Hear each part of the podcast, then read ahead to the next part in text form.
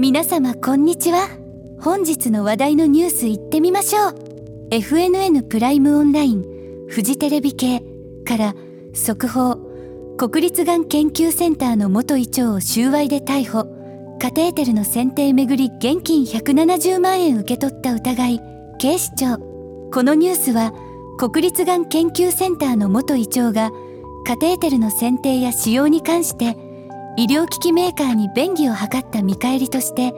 現金約170万円を受け取ったという疑いで逮捕されたと報じています。このような事件は医療機関と企業との関係性において透明性が求められる重要な問題ですね。特にがん治療に関わる医療機器の選定は患者さんに直接影響を与える可能性がありますから非常に慎重に行われるべきです。私も以前友人ががんの治療を受けていた時にどれだけ信頼できる医療機関と医師が重要かを感じました。この事件が今後の医療業界において何らかの改善を促すきっかけになればと願います。続いては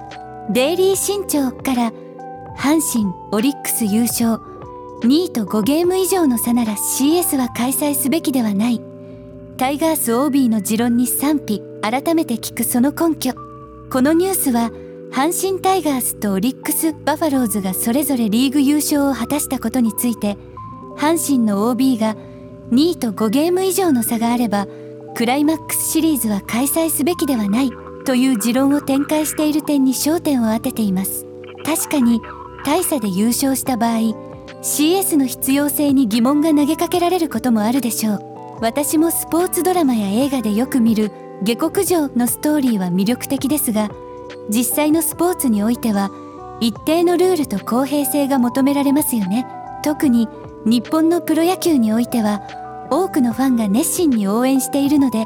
その声も大切にしたいところです。このような議論が今後のスポーツ界においても考慮されるべきポイントとなるでしょう。続いてはスポーツ報知からジャニーズ事務所東山紀之新社長が社名変更を決断。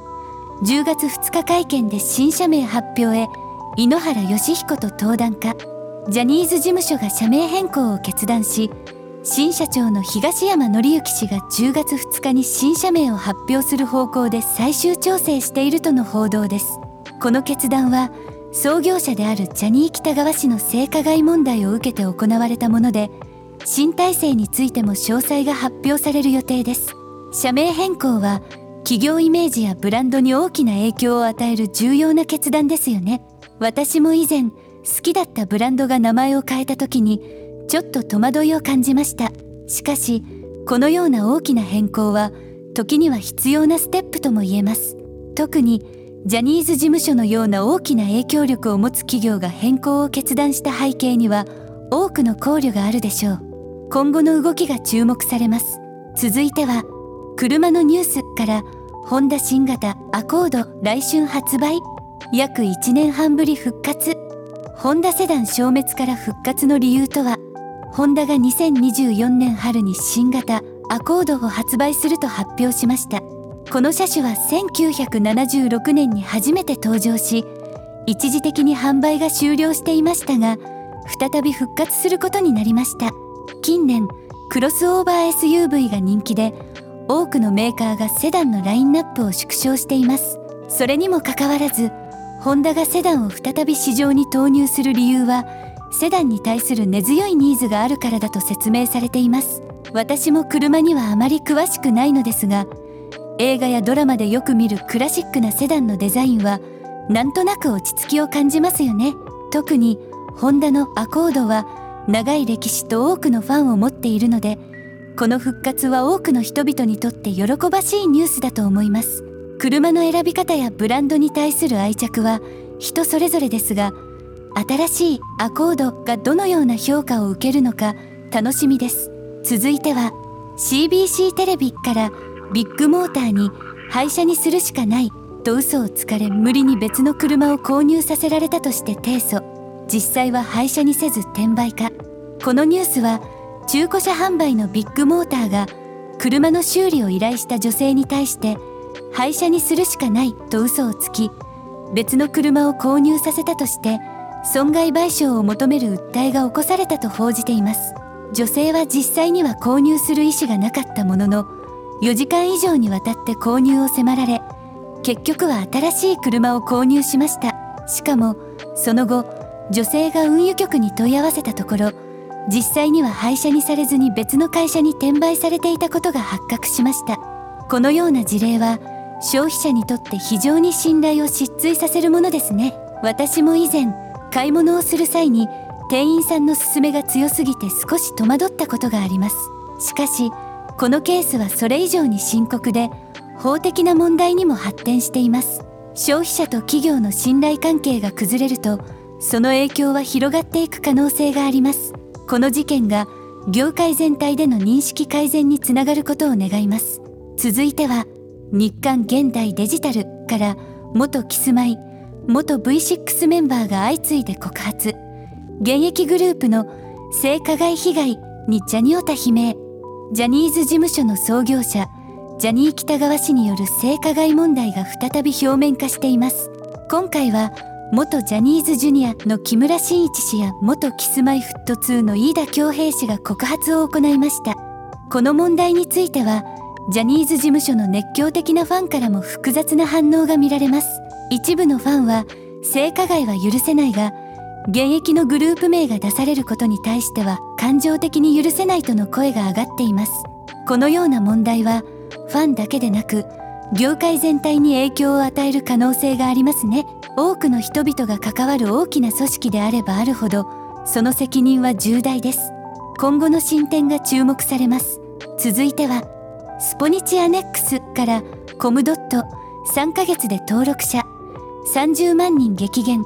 の緊急事態。俺たちがいないと日本はマジで終わると豪語も。5人組の YouTuber グループコムドットが3ヶ月で約30万人のフォロワーを失ったと報じられています。主な原因としてはグループが主催するイベントでの契約トラブルやリーダーのヤマトが FNS27 時間テレビ100キロサバイバルマラソンに挑戦するも失敗したことが挙げられています。YouTuber という職業はファンとのつながりが非常に重要ですよね。コムドットの場合リーダーのヤマトが俺たちがいないと日本はマジで終わると豪語しているようですがそのような発言もファンを離れさせる一因かもしれません。YouTuber が持つ影響力は大きいのでその言動には責任が伴うべきです。続いては毎日新聞から元特捜部長トヨタを賠償提訴暴走死亡事故の原因は車の欠陥。2018年に東京都港区で発生した車の暴走事故で元東京地検特捜部長の石川達弘元被告がトヨタ自動車と販売会社に対して5000万円の損害賠償を求める訴訟を起こしました。石川元被告は暴走は車の欠陥が原因だったと主張しています。しかし刑事裁判では事故の原因は石川元被告が誤ってアクセルを踏み込んだとされています。このニュースは製品の安全性と企業の責任について考えさせられますね。私も以前家電製品が突然故障した時その原因と対処法を調べました。特に車という大きな買い物に関しては安全性が最も重要です。この訴訟がどのように解決されるのか今後の動きが注目されます。皆様今日はこれでニュースの紹介を終わります。いかがでしたか？今日取り上げた話題は社会的な問題からエンターテインメントまで幅広くありましたね。私も学ぶことが多く非常に興味深い話題ばかりでした。それでは皆様良い一日をお過ごしください。チャンネル登録と高評価よろしくお願いします。それではさようなら。